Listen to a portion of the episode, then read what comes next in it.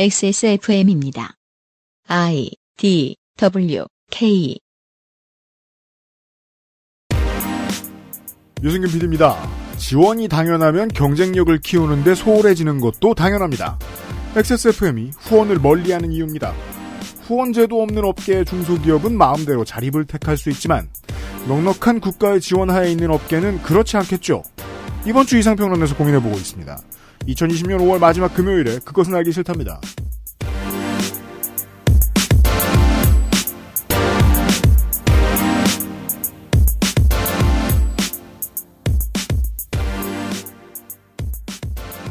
후원이 없는 업계로 대표적인 것은 이제 그 태투 업계가 있어요. 네. 네. 어, 비싼 태투를 한 윤세민 에디터예요. 네, 안녕하십니까. 윤세민입니다. 네. 어, 만약에 태투 업계가 이제 후원이 많이 되어 있다. 음. 그랬으면 태투를 잘 못하는 원로들로 가득했을 거예요. 그 업계는. 그렇죠. 손희상 선생님 웃고 있습니다. 네. 네. 이 얘기를 잠시 후에 할 겁니다. 한국 타투 협회 해가지고 이제 정장 입은 분하고 색스폰 부시는 분 한 분이 계시겠죠. 그렇죠. 네. 타투를 해본 적이 없을 가능성도 있어요. 그분. 그렇죠. 네, 온몸이 매끈한. 네. 그것은 알기 싫다는 대한민국 1호 반값 생리대 29데이즈 독일산 맥주 효모로 만든 데일리라이트 맥주 효모 비오틴 건강한 비움 친구 평산 네이처 디메이트 두유는 원래 이 맛 온두유에서 도와주고 있습니다. 지난번에 한참 말 많았잖아요. 아내에게 29데이즈를 사다 줬는데 더 주문해 달라네요. 좋은가 봅니다. 가격을 알면 더 좋아하겠죠? 소중한 사람들, 소중한 당신에게 29days. 온두유 품절이래. 그냥 마트에서 샀어. 두유가 두유지. 뭘 그렇게... 콩으로만 만들었는데 맛이 이럴 수 있는 거야? 응? 두유가 콩으로 만든 거야? 국산 콩만 담은 두유는 원래 이 맛. 온두유. 자, 제가 지난주에 그 여름이 왔어요. 그래서 온두유에서 그 콩국수 국물을 시켰습니다. 네. 역시 맛있었고 어, 다시 한번 제가 까먹고 있다 다시 한번 충격받았습니다. 온두유를 시키시면은요. 그 냉장식품이니까 당연히 박스에 들어올 거 아니에요. 음. 그 박스가 그 테이프가 붙어 있잖아요. 네. 그 테이프를 잡아서 떼는 버튼 같은 것을 개발해 내셨어요. 어, 진짜요? 그래서 그걸 잡고 뛰면 한 방에 깔끔하게 떼집니다. 오. 그래서 바로 버리고 재활용으로 내놓을 수 있어요. 오. 그리고 열어보죠? 그러면 보통 이제 냉매의 역할을 하는 아이스팩이 들어있죠. 보통 그런 물건에는. 네. 근데 안 들어있어요. 온두유에는. 아, 그래요? 대신에 꽁꽁 얼린 생수병이 들어있습니다. 아, 요즘 그렇게 하는 아이디어가 많이 나왔다는 기사를 본 적이 있어요. 대충격을 받았습니다. 워낙 꼼꼼하니까 이 사장님이 그래서 설마 요것도 생각하면서 그 생수병에 그 저 상표 있죠? 네. 그걸 떼봤어요. 되게 쉽게 떼집니다. 아, 그래요? 네. 그것도 고른 거예요. 분명히. 예. 작가의 의도가 대단합니다. 충실히 녹아 있어요. 네. 그렇고요. 아, 온두유 광고하는 날은 아닌데 그냥 넣어봤고요. 그리고 또 소식이 있는데 액세스몰에 어, 피터팬 컴플렉스가 드디어 유튜브에서 live streaming을 할 수 있게 됐습니다. 아, 천 명이 넘었어요? 아, 저희들이 녹음하는 기준으로 이번 주 화요일에 네. 넘었어요. 제가 딱 봤는데 천 이렇게 돼 있는 거예요. 오, 청취자 여러분 감사합니다. 아, 유튜버 인큐베이터네요. 네, 우리가 피컴을 그 인스타에 정회원 준회원이 있는 줄 아는 썩어 빠진 피컴을 유튜브 streamer로 만들었다. 네, 가능합니다. 어, 원래 팬 여러분, 이, 이제 그냥 편안하게 스트리밍 공연을 감상하시는 일만 남았습니다. 그렇고, 음, 티셔츠.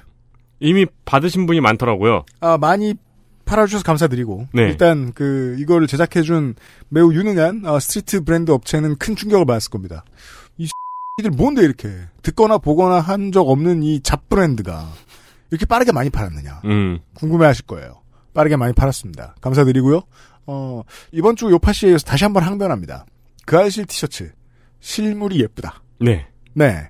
사보신 분들의 만족도가 높다. 네. 확인해 보시고요. 이미 뭐 인스타그램이나 그 트위터 등지에도 후기가 많이 올라가 있습니다. 네. 네, 구매를 고려하시는 분은 확인해 보셔도 좋을 것 같습니다. 심지어 의약품도 아닌데 어, 건강 관련 시험과 관련해서 말할 수 없는 후기까지 있어요. 티셔츠에 대해서. 깜짝 놀랐습니다. 건강해진다고요? 그 알실 요파시 티셔츠 후기들을 참고하세요. 네. 아, 만족스럽습니다. 일단은 물건이 잘 나와서 제가 만족스럽습니다. 네. 많이 사주셔서 감사합니다. 네. 당장 저희가 그, 그 부자가 아니라서, 어, 혹은 이제 물량을 넉넉하게 주문할 수 없어서 그재 생산에 어려움을 겪고 있습니다. 음. 네. 추가 주문에 어려움을 겪고 있습니다. 이 정도만 알려드리죠.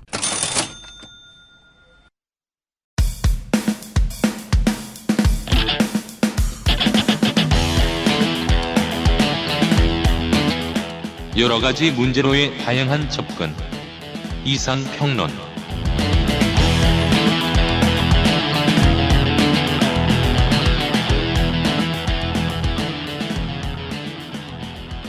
올봄의 이상평론 시간입니다. 지난 시간에 한국의 문화정책의 변화에 대한 얘기를 들어, 들려드리고 있었습니다. 어, 연배가 좀 있으신, 뭐, 저와 비슷하셔도 좋고, 저보다 조금 위셔도 좋고, 이런 분들은 과거의 이 나라의 문화정책을 똑똑히 보았습니다. 우리가 문화 쪽에 일을 하지 않았더라도 너무 티가 잘 났습니다. 문화의 이름으로 못하게 하는 게 너무 많았거든요. 네. 네.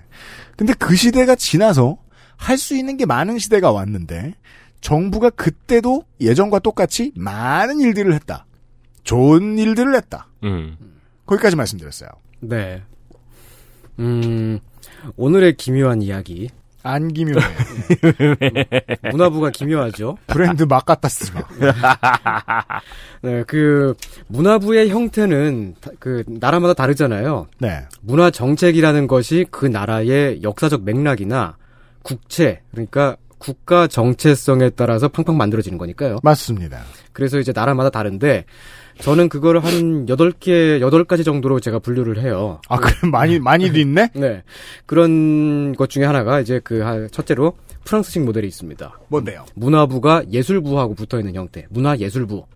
이거는 뭐 당연한 것 같은데요? 네, 한국은 그렇지 않 다고도 볼 수 있고요. 예, 그러니까 네. 그게 뭐 프랑스, 카타르 같은 나라들이 그렇고요. 뭐 물론 예술 업무들을 다른 나라들 다른 형태의 문화부도 다 보고 있지만 네. 그게 주 업무가 아닌 경우가 많은 거죠. 그러니까 제가 인상적인 거는 문화와 예술을 나눴다는 게 인상적이네요. 음. 그 다음은 뭡니까? 그 다음은 이제 문화 교육부인 형태. 문화부가 교육부 업무를 같이 하고 있는 형태. 어, 주로 이제 스페인이나 핀란드 등등의 그 유럽 언저리 국가들이 그렇게 하고 있고, 생각해 보니까 이게 그, 별거 아닌 것 같다고 생각했는데 전혀 관심 갖지 않았는데 패턴이 있군요. 네, 그렇습니다. 음. 그리고 이제 또 다른 세 번째 형태가 그 문화유산부, heritage라고 하죠. 문화 유사, 유적 같은 것들. 아, 그렇죠. 네, 그런, 그런 음, 부서랑 같이 붙어 있는 형태가, 어, 역시 이탈리아 같은 나라가 그렇고요. 전통 예술이나 이제 사적 네, 이런 유적지. 것들. 네. 네. 그리고 문화부가 과학기술부하고 붙어 있는 형- 형태도 있습니다. 이건 이제 미창과부죠. 음, 음, 네. 어, 어, 일본의 문부과학기술성하고 이제 그 네덜란드 음. 같은 형태가 그렇고요. 음. 뭐 이렇게 다 다른 가운데 다섯째로는 영국이나 영국의 영향을 받은 나라들이 있어요. 커뮤니케이션 부랑 붙어 있습니다. 어, 문화통신부. 어, 네, 문화 문화 커뮤니케이션부. 음. 어, 시민들의 공공 커뮤니케이션, 매스미디어 관련 업무가 문화부의 주 업무란 얘기죠. 음. 아, 이건 독특하네요. 네, 영국, 캐나다, 아일랜드, 뉴질랜드 등등등등이 이렇게 하고 있고요. 그리고 음. 여섯째로는 문화부가 정보부하고 붙어 있는 형태. 이것도 이제 원래는 영국식인데 음. 예전 영국식이죠. 그러니까 어, 싱가포르나 사우디아라비아 등등이 어, 이쯤에서는 이게 문화 정보부라고 하는 거는 공공 커뮤니케이션을 증진시키는 역할도 하지만 또 동시에 이제 정보의 흐름을 약간씩 통제를 하는 그런 역할도 하는. 어, 여기서 말하는 정보부는 그니까 영국 모델이라고 하면은 네. 그러니까 007이 여기 소속인 거예요? 살인도 하고 어, 네. 불량하고. MI6였나? 아, 라이센스 내주고 살인하라고? 네. 그러니까 그 이게 그 구글이나 페이스북이 무슨 일을 하는지 생각해 보면 이것도 근거가 없진 않군요. 네. 예. 음, 그리고 그보다 더 나쁜 형태가 있는데, 문화부가 종교부하고 붙어 있는 나라들도 있습니다. 문화 종교부. 한국의 국정 철학에는 종교가 없다 보니까 이게 어색하죠. 네. 네. 어, 이란이나 미얀마 같은 나라들. 네. 이란은 물론 이제 그 시아파 음. 어, 종교고요. 미얀마는 불교가 이제 네. 문화, 문화부의 음. 주요 업무입니다. 그게 이제 국교가 있는 상황에서는 그것도 설득력이 있을 수 있겠네요. 네, 문화 종교부가 그 나라들에서 무슨 업무를 하는지는 굳이 제가 설명을 안 해드, 해드려도 어, 여러분이 충분히 생각하실 그게 맞고요. 네. 그리고 문화부가 관광부하고 붙어 있는 나라들도 있습니다. 음. 어, 중국, 파키스탄, 에티오피아, 터키 등등이고요. 네. 문화부가 체육부하고 붙어 있는 나라들도 있는데 베트남, 바하마, 브루나이 등등입니다. 많이 알아봤습니다. 네. 인정합니다. 네. 대한민국 문화부의 공식 명칭은 문화체육관광부죠. 아, 기타 등등 부서란 얘기예요. 이거는 고이즈미처럼 설명하지 않고 좀 잔인하고 직설적으로 나오네요. 음. 네. 문화체육관광부가 하는 일은 문화와 체육과 관광을 하는 부서란 뜻이죠. 네. 아, 이건 고이즈미처럼 설명하네. 고이즈미의 눈으로 세상을 바라보기. 자, 그러니까 어, 제 설명해드렸듯이 한국의 문화 정책 원칙은 네. 영국 노동당 집권기의 진보적인 이론을 가지고 왔는데 음. 시스템 자체는 중국, 파키스탄 모델하고 베트남, 바하마 모델이 섞여 있는 형태가 오늘날의 한국 문화부입니다. 아, 쉽게는 독특하다고 합니다. 음, 네. 제가 글을 쓸 때 사용하고 있는 노트북에 아직 윈, 윈도우 XP가 깔려 있어요. 그래요? 네, 거기에 해커, 해커 여러분 주목하십시오. 근데 요새는 이 돈이 안 되니까 해킹을 안 합니다. 그죠? 네, 청정지대예요. 얼마 전에 그 문명 6를 공개로 이제 무료 오픈을 했길래 그렇죠. 다운받아가지고 깔아봤는데 음. 안 돌아가더라고요. 그럼요. 네. 음. 어, 그래서 제가 타협을 해가지고 문명 2를 깔아서 하고 있는데, 음. 어, 이, 런 이런 식으로 이제 혼재가 되어 있는 것이 21세기의 어, 지금의 한국 문화보다. 이런 얘기입니다. 문명 2 같은 시스템이다. 네. 이해가 쉽죠? 어, 도트가 크다. 음. 네. 왜 이렇게 됐느냐? 당연히 그 DJ 이전의 문화부 시스템이 강력하게 남아 있었기 때문에 그게 크죠. 음. 원래 한국의 문화부는 그 역사를 따라서 쭉 올라가자면은 원래는 공보부였습니다. 공보- 공보부. 네, 공보부 이전에는 공보처. 공보처가 공보부가 되고 그 다음에 문화공보부 뭐 그런 과정을 거쳐온 거죠. 공보라는 거는 공적인 홍보라는 뜻인가요? 네, 그렇죠. 국정 홍보인 거죠. 그러니까 네. 이제 그때 했던 일들은 아이고 우리 전두환 각하께서 음. 민심을 또 이만큼 차- 살피고 계십니다. 뭐 이런 이런 것들을 어 만화나 애니메이션 뭐 그런 걸로 제작을 해가지고 보급하고 음. 그런 그런 업무를 했습니다. 아, 생각해 보면 옛날에 우리가 정부 관련 안내 사항에 만화가 꼭 들어가 있었잖아요. 그렇죠. 네. 그게 이 유산이었군요. 지금도 그 저기 어디야 그 무슨 그 KTV 보면은 그 옛날 뉴스들 해주잖아요. 네. 옛날 뉴스 보면은 중간 중간에 만화 애니메이션이 들어가요. 어. 프로파간다 만화. 그게 이제 1, 2차 대전을 위시해서 이제 대- 매스 커뮤니케이션을 이용한 문화 통치 같은 것들을 많이 했단 말입니다. 군국주의 정부 같은 데에서 이상하게 그게 독재자들이 참 좋아했어요. 후대에는. 음, 예. 이런 걸 해볼까?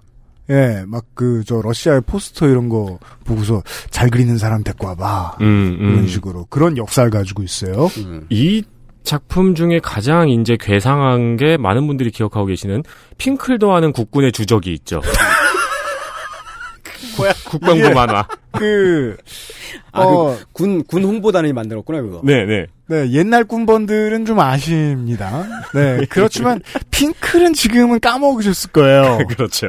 그때도 잘 모르셨을 가능성이 높고요. 왜냐면 만화로 등장하셨거든요. 아니, 근데 요즘에는, 요, 요- 그 국방부는 요즘도 그런 걸 좀 하고 있더라고요. 그, 네. 저기, 어, 유튜브로 이렇게 홍보 영상 제작해가지고 이상한 춤추고 막 그런 거 하고 있더라고요. 음. 네. 음.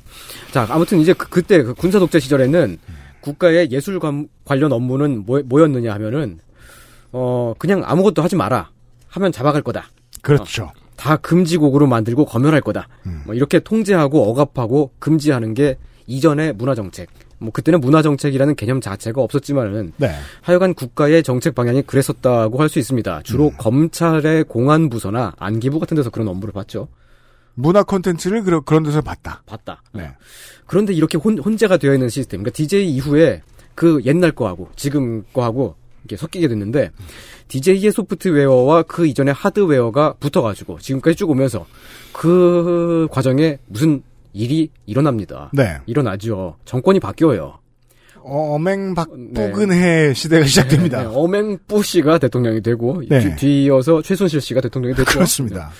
어, 최순실 씨가 대통령이 됐다는 거는 최순실 씨가 어, 대통령 업무를 한다는 얘기죠. 그럼요. no doubt. 예. 뭐 이런 걸 들고 왔어. 오늘은. 네. 또 이제 어, 또 이제 그 무슨 일이 있었냐면은 어, 문화예술 예산 규모가 계속 계속 커졌습니다. 요게 독특합니다. 네, DJ 때부터 어, 민주당계 정부는 물론이고 보수 정권 때에도 계속해서 어, 점진적으로 커져 왔죠. 독재를 벗어났으니 이제 검열에 쓰는 돈도 얼마 없고 예. 그 다음에 무슨 북한처럼 뭐뭐 지도자 찬양하는 영화를 자꾸 만들 것도 아닌데 네. 자꾸 비용을 늘립니다. 예. 그래서 현재 올해에 문화체육관광부 예산이 5조 9천 몇백 몇십억 원인데 거기에 좀 약간 더 붙어가지고 한 6조 원 정도 이제 추경 들어가면 아마 그렇게 된, 된다고 해요. 네.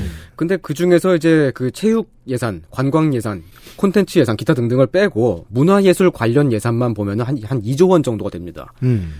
이 예산 규모가 어느 정도인지를 알려면은 역시 다른 나라들이랑 비교를 해보면 되지요. 아, 네. 예, 세계적으로 문화예술 예산을 많이 쓰는 나라 중에 하나가 예를 들면 일본이 있습니다. 아, 그래요? 예, 일본이 문화예술 예산을 많이 쓴다는 거는 문화예술에 돈을 많이 쓴다는 뜻이죠. 예. 그 일본 문화과학기술부 예산 중에서 요즘에 버릇인가 봐. 네.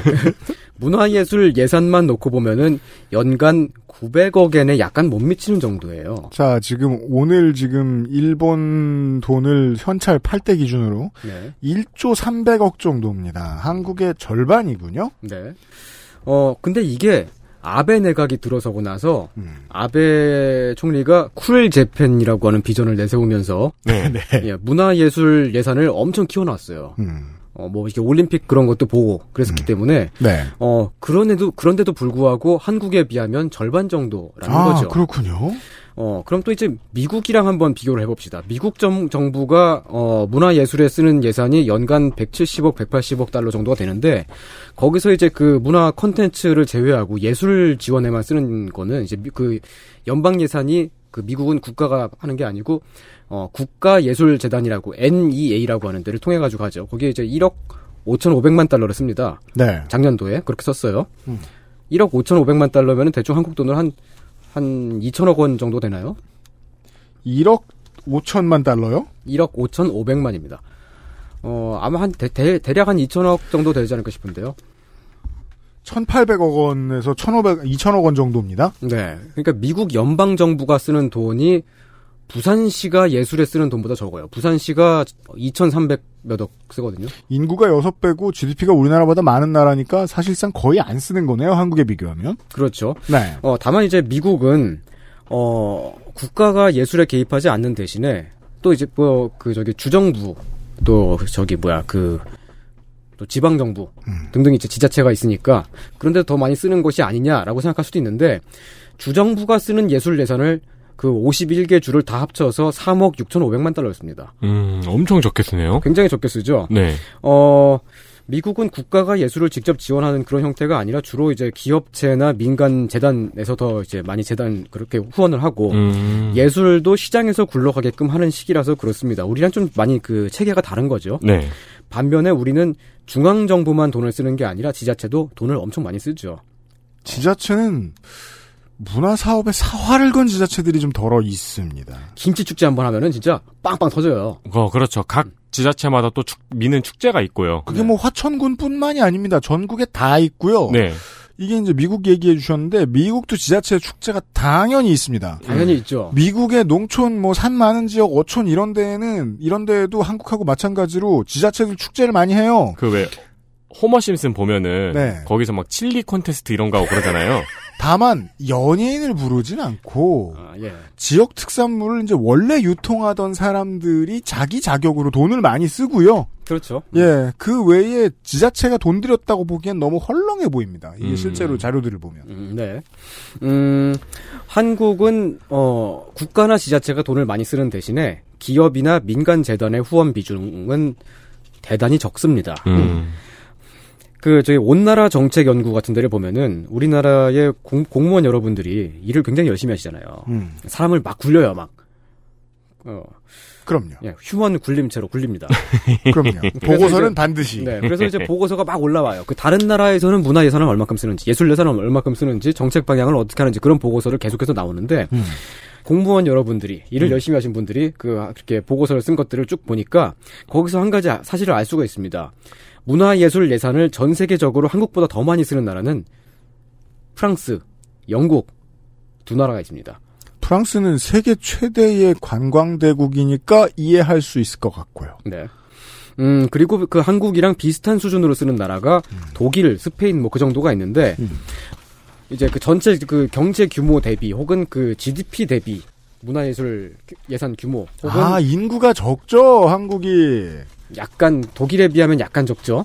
영국에 어. 비해도 적어요. 네, 그렇죠. 그 또는 이제 그 정부의 1년 연간 초- 예산 총액 대비 문화 예산 어 예술 예산 그 비중을 따져 보면은 한국이 영국 정도는 강냉이를 쉽게 털고요. 음. 어 그리고 겨루기를 했을 때 프랑스는 집니다, 우리가. 음. 그러니까 그 프랑스만 한국보다 돈을 더 많이 쓴다. 프랑스는 뭐 전 세계에서 예술로 가장 유명한 국가니까요. 네. 뭐 사람들이 이거 잘 모릅니다. 우리 그 대한민국이 예술에 돈을 엄청나게 많이 쓰는 나라라는 걸 잘 모릅니다. 뭐 그러네요. 저도 지금 알았네요. 그렇죠. 어 이게 관심이 없으니까요. 네, 그런 그 그렇기도 하고 또 이제 그 우리가 이렇게 보면은 문화 운동, 예술 운동 이렇게 좀 진보적인 쪽에서 나오는 그리고 혹, 또 이제 그 선거 때 보면 선거 공, 공보물에 이제 그 진보 정당 공약들도 막 나오잖아요. 문화 문화 예술 관련 공약들 보면은 꼭 지원으로 끝나요. 네, 꼭 지원을 더 많이 요구를 하고 예산을 더 늘리자 이런 얘기를 더 많이 해요. 그래갖고 아 우리가 예산이 되게 적게 쓰는 나라구나라고 생각할 수가 있는데 그, 그 사실은 전혀 그렇지 않습니다. 왜냐하면 진보 정당 입장에서도 음. 다른 모든 문제에서 경쟁을 보장하겠습니다. 이런 말 한 번도 한 적 없는데 음. 예술에다 대고 그런 말 할 수 없잖아요. 그냥 쓰던 가락으로 쓰는 것처럼 보여요. 지원을 더 하겠다. 네. 어, 결국 말하자면 DJ 노무현 정부 이전에 있었던 시스템, 국가가 민간을 장악을 하고 예술을 통제하고 하는 하드웨어가 너무 강력했기 때문에 다 뿌릴 수가 없었으니까 음.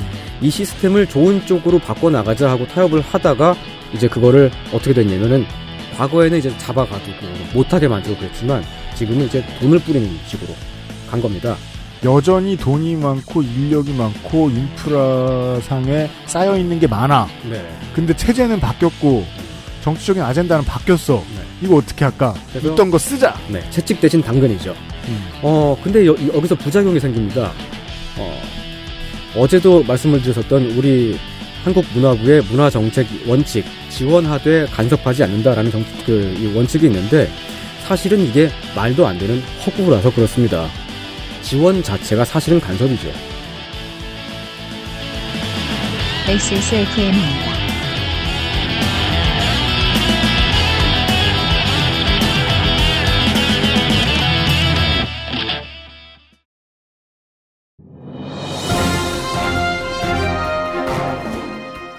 자, 전화 연결해 보겠습니다. 여보세요? 데일리라이트 맥주 효모 드셔보셨다고요? 네, 비슷한 다른 회사 제품도 먹어봤는데요. 분말이라 역하고 먹기가 많이 불편했거든요. 근데 데일리라이트 맥주 효모는 알약이라 먹기도 편하고요. 냄새가 없어 그런지 애들도 잘 먹더라고요. 이거 먹고 나서 우리 남편은 글쎄 이마선을 따라서 참 야야야! 끊어! 끊어! 야! 끊어! 아, 통화 연결이 고르지 못하네요. 들을 말씀은 아직 많이 남아 있는데 아쉽습니다. 말할 수 없는 고민 직접 확인해 보세요. 데일리라이트 맥주 효모. 건강기능식품 광고입니다. 이번만큼은 제대로 마음먹은 당신. 과식과 야식을 피할 수 있다면 건강한 비움 친구 디메이트가 도움을 드릴 수 있습니다. 식사 조절, 운동, 수분 섭취, 그리고 비움 친구 디메이트. 평산네이처.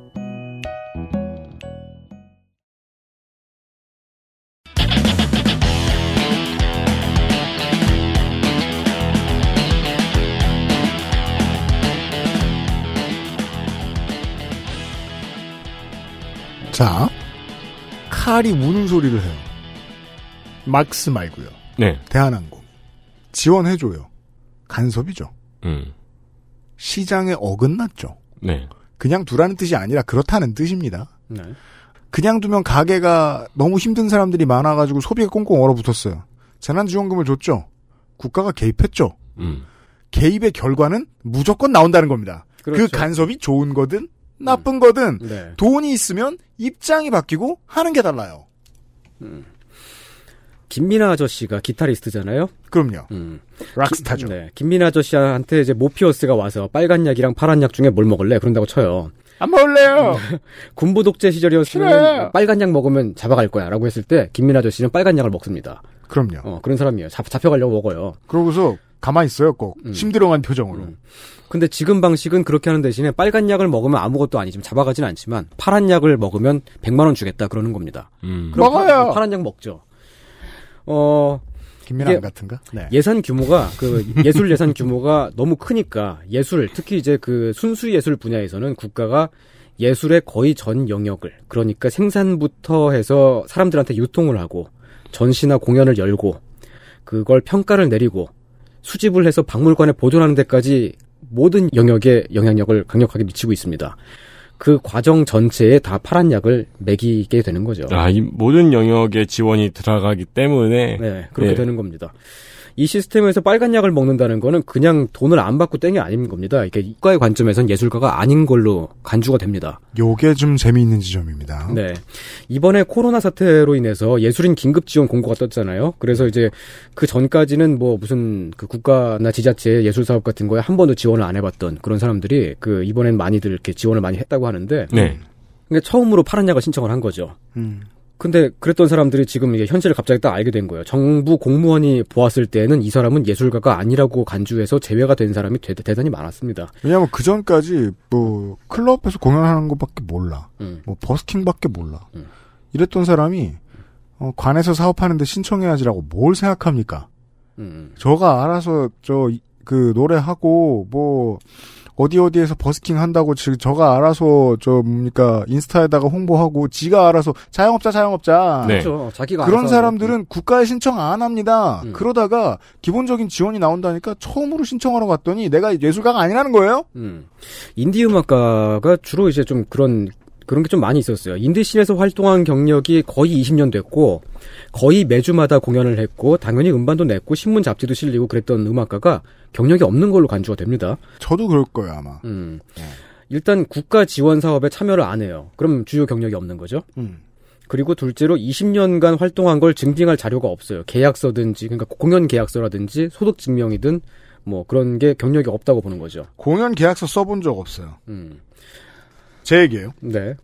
음반을 냈다고 하더라도 음반을 내면 경력이 되는데 그래야죠 당연히. 음, 근데 이제 그 음반을 인디scene에서 유통하는 음반 같은 경우에는 심의를 안 거치고 네. 내는 경우들이 많잖아요. 그러면 그거 음반이 없는 걸로 간주가 돼요. 그냥 자체 유통을 하거나 작은 샵에서만 유통을 했다. 네. 그래도 막 그 향 그럼 정말 없는 게 되기도 합니다. 예, 막 향, 향뮤직에서 많이 팔린 음반 막 몇 순위 안에 들고 맞아요. 막 대중음악상도 받고 음. TV에도 나오고 음. 막 그랬던 정도의 음악가가 어 경력이 없는 걸로 간주가 돼요. 그러니까 유- 내가 유희열의 땡캐치북에 나왔어. 근데 그게 경력으로 바로 인정할 수는 없다고 또 관에서는. 음.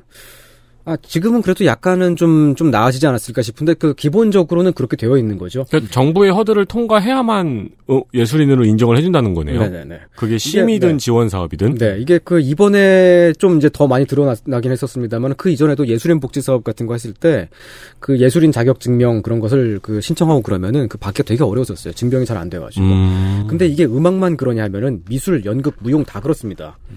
이게 최순실 블랙리스트, 그러니까 그 최순실 정부 때의 그 문학의 블랙리스트 사태의 주요 배경 중에 하나입니다. 그렇습니다. 이런 권력이라는 이상한 허든이 하나 있기 때문에. 네. 지금까지 어떠한 언론 매체도 이런 얘기를 안 해줬을 텐데요. 그 특히 국가가 더 많이 장악하고 있는 영역이 연극, 무용, 미술 이런 그 이제 대학에서 순수 예술이라고 가르치는 것들이에요. 순수 예술 영역은 정부, 지자체, 정부산업위원회 등등등이 시장의 돈줄을 사실상 독과점하고 있습니다. 그래서 제가 아까 실력에 대해서 지적을 했는데 네. 실력과 무관하게 돈을 잘 따오는 기획자가 네. 기획을 하게 됩니다. 네. 어, 뭐, 그래도 인디 음악 같은 경우는 자기가 뭐 이렇게 막 노래를 만들어 가지고 하다못해 유튜브 같은 데서 팍 터- 떠가지고 막 무슨 막 외국 사람들이 아 노래 좋다 막 그럴 수도 있잖아요. 네. 그렇죠. 근데 뭐 연극이나 무용 같은 경우에는 그럴 가능성이 상당히 낮고 그래서 그 무엇인가 어떤 후원에 더 많이 의존을 하게 되는데 음. 그 후원 돈줄이 나오는 데가 한정돼 있고 장악이 되어 있으니까 그렇게 되는 거죠. 네. 어, 그게 이제 그 한국은 그게 국가라는 얘기고 다만 그거를 국가가 바, 로 이렇게 쏴주는 게 아니라 각종 위원회들, 어, 민관 협의체들 그리고 특히 문화재단 등을 통해 가지고 주게끔 분산화 시켜놨는데 이 체계가 별로 독립성이 보장이 안 돼 있다는 게 최순실 때 증명이 된 거죠. 최순실 같은 사람이 이제 들어왔는데 청와대에 네. 마음을 먹기만 하면 그 어떤 돈주머니에 풀어놓은 돈이든 몰았을 수 있다. 네. 일단 그 정부 문화부 산하의 각종 위원회들에서 그 위원들이 말을 안 듣는다. 그럼 날려버리잖아요. 음. 그래서 이제 그 최순실 때 위에서 블랙리스트를 작성해가지고 돌린다. 그러면은 이 사람은 그 프로젝트에서 배제해라라고 그 리- 리스트가 막 도는 거잖아요. 그러면 이제 상업적인 작품을 하는 경우에는 정부가 그러든지 말든지 하고 별 타격이 없습니다만은 그런데 음, 설치 미술가, 연극 연, 연출가 이런 사람들은 아예 모든 활동을 못 해버리는 상황이 생겨버려요. 금지당하는 거나 마찬가지가 됩니다. 그럼요. 일단 첫째로 수입이 빵원이 되죠. 음. 근데 이제 그 작품 만들 돈이 돈만 안 나오느냐 그게 아니고 어찌어찌 해가지고 그 작품을 만들어서 사비를 들여가지고 배우를 기용을 해서 어 작품을 올리려고 하는데 그 극장이 대관이 안 돼요. 왜냐면 그 극장을 운영하는 예산도 국가에서 나와요. 대관이 안 돼. 또 어찌어찌 해가지고 또 좀 이렇게 약간 좀, 좀 외진되어 있는 데라도 찾아가지고 또 작품을 또 올리, 올리고 그러면은 그 작품을 올렸는데 그 공연에 대한 이야기를 아무도 안 해줘요.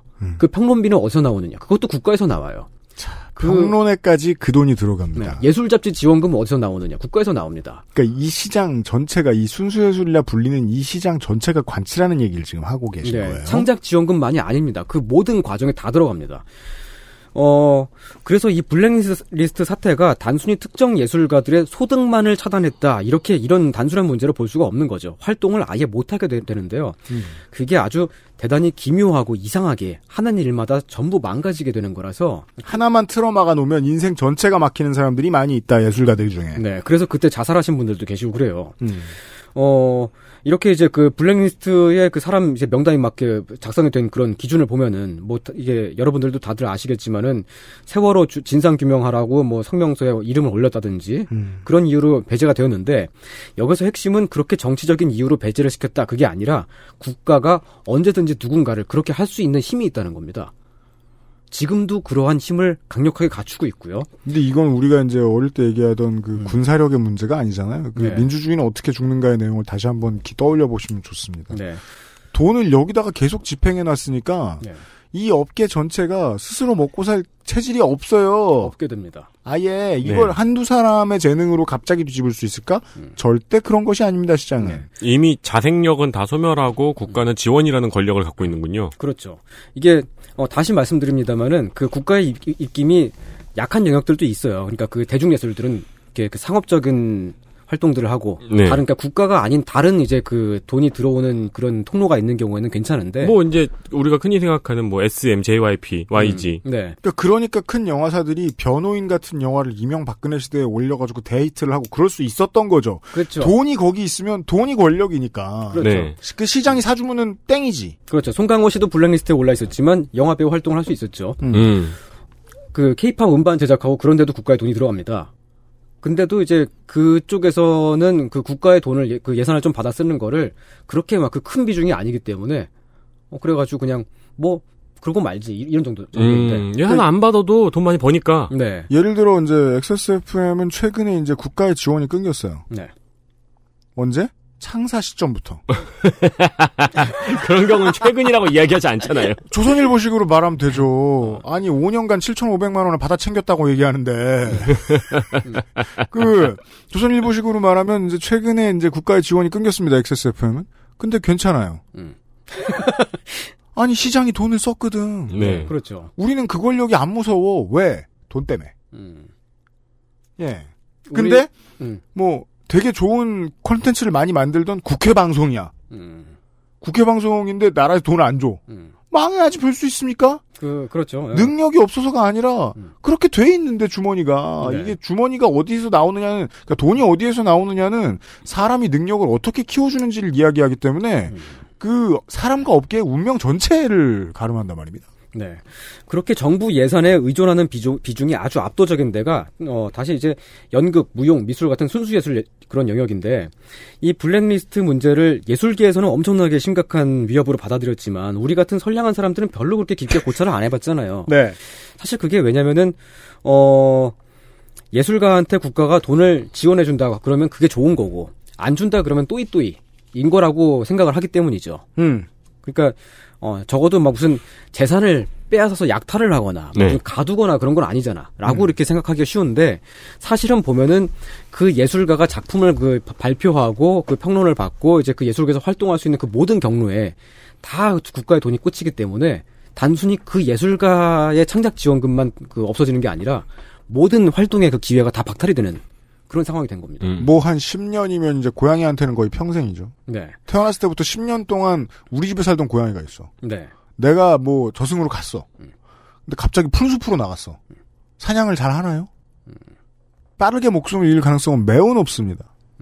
어디에서 언제 어떻게 supply가 주어졌고 그걸 어떻게 구해왔느냐는 너무 중요합니다. 음, 네. 지금 말씀드린 게 블랙리스트 사태의 배경과 맥락입니다. 어, 요점은, 자, 다시 이제, DJ 시절부터 이어져 온 문화 정책 원칙이 실제로 한국 문화를 지금, 오늘날 한국 문화는 상당히 많이 발전을 했죠. 이만큼 발전을 시켰고, 또 우리가 문화를 향유하는 수준도 이만큼 높이는 데 기여를 한 것이 사실입니다. 아, 물론이죠. 그런데 과거에 있었던 시스템을 다 뿌개지 못하고 그 강력한 국가 시스템이 그대로 남아있기 때문에 네. 문화부가 지금까지도 불완전하고 전 세계적으로도 대단히 기묘한 형태로 남아있고 이 시- 시스템을 나쁜 놈들이 해먹었을 때 끔찍한 사태가 일어났다. 음. 뭐 이런 이런 얘기입니다. 여기서 한 가지를 더 얘기해야 되- 되는데요. 지원하되 간섭하지 않는다라고 하는 이 발상을 처음 한 사람은 케인즈라고 하는 문화 운동가입니다. 어, 부업으로 거시경제학자. 동일 인물이다? 네. 알았어. 네, 여러분이 잘 아시는 그 케인즈가 맞고요. 왜냐면 거시경제학만으로 먹고 살기가 쉽지가 않거든요. 또 거시경제학을 그 영국이 많이 지원한 것도 아니고. 아, 그 사람은 그래도 그 남작이에요. 귀족 출신이에요. 아 그렇군요. 원래 먹고 살 만한 사람이군요. 마- 많은 사람이었어요. 그 하여튼 이 사람이 이제 본업이 문화 운동가였는데 그렇군요. 영국에서 막 예술 협회도 만들고 극장도 세우고 막 그 되게 많은 일을 했습니다. 음. 케인즈는 연극이나 공연, 그 무용 공연 같은 것들을 보는 걸 되게 좋아하는 덕후였는데 박한 양반도 원래 그 무용가, 무용수 출신이시고요. 아 성공한 팬이군요. 네, 성공한 네. 덕후. 음. 어, 이 케인즈 생각에 정부가 시장에 개입해서 불황을 해결해야 된다. 음. 라고 하는 그건 왜냐면은 연극을 봐야 되냐가, 되니까. 아. 연극을 보기 위해서 경제를 발전시켜야 된다. 이게 사는 거냐 연극도 못 보고. 음. 경제 문제는 하나의 목적, 아니, 하나의 수단이고, 연극을 보게끔 하자. 이게 수- 그 목적입니다. 음. 그렇기 때문에 이제 그, 저기, 케인즈를 본업이 문화 운동가다라고 말을 하는 건데요. 알았어요. 이해했어요. 예, 예. 근데 이제 그 케인즈 이전에는 연극이나 예술을 주로 누가 후원했느냐 하면은 귀족이 후원을 했죠. 네. 그렇죠. 어, 돈 많은 귀족이 후원을 했, 는데 음. 케인즈는 이렇게 생각한 거예요. 그 예술을 전 국민이 자- 다 향유하게끔 하는 것도 하나의 공공복지이고. 그렇다면 어. 국가가 귀족 노릇을 해라. 그렇죠. 국가가 이걸 후원을 해서 그래서 이제 그 사람들이 다 같이 이제 연극을 볼 수 있게끔 해줘야 되지 않느냐. 그렇게 해갖고 이제 어 그렇게 하는 게 이제 그 전 국민을 위한 한 하나의 공공 사업이다. 이런 아. 이런 식의 생각을 한 겁니다. 중세 시대의 사고를 공화정으로 옮겨 붙였군요. 여기 이게 이 케인즈 문화 운동가는. 네, 그렇습니다. 그때까지만 하더라도 볼거리가 많지 않았던 시절이에요. 그래서 연극이라고 하면은 연극은 어떤 매체였느냐고 하면은 제일 대중적인 매체였습니다. 제일 일반적인 사람들, 제일 보통 사람들, 그냥 이렇게 뭐 저기 뭐야 막그 어 영화 대부투를 보면은 가난한 이탈리아계 그 이주민들이 네. 거기 그 연극을 보, 보러 보려고 바글바글 몰려 들어가지고 보는 장면이 나오잖아요. 네. 그런 식으로 음. 가장 가난한 사람들이 보, 보기도 하고 물론 그 고급 그런 좀 그 부자들이 보는 그런 연극도 있었습니다만 대체적으로 봤을 때 연극은 대중 예술이었다라고 음. 할 수가 있는데 그때는 연극을 지원한다고 하면은 당연히 제일 대중적이고 일반적인 사람들이 향유하는 문화를 지원한다 이런 뜻이었거든요. 그렇군요. 그런데 지금은 21세기가 됐어요. 시대가 바뀌었죠. 지금은 연극 보는 게 취미다라고 하면 그 사람이 어느 정도 지식인이고 문화인이란 얘기가 됩니다. 네. 사람들이 연극을 그렇게 잘 안 봐요. 대중예술은 아니게 되었어요, 이제. 이 legacy 미디어는 되게 그 취향의 영역이라기보다 교양 교양의 영역으로 접어들게 되죠. 예. 우리가 이제 그 문학인을 만날 때마다 종종 하는 얘기인데. 예. 예, 어떤 어, 계급 문화 음. 어, 그런 그런 문화가 됐죠. 네. 어, 연극만이 아니라 모든 순수 예술에 다 일어나고 있는 일입니다. 생각해보니까 제가 연극을 볼 때 쓰는 돈도 절반 정도는 국가에서 나오는 돈이네요. 그렇죠. 네. 네. 아. 뭐 이제 문화데이라든가 수요일은 반값이죠. 음. 네, 그런 거를 활용을 하거나 아니면 정부의 지원을 받는 그런 식으로 이제 연극을 많이 봤으니까요. 서울 대학로를 움직이는 가장 큰 힘은 세금이군요. 네.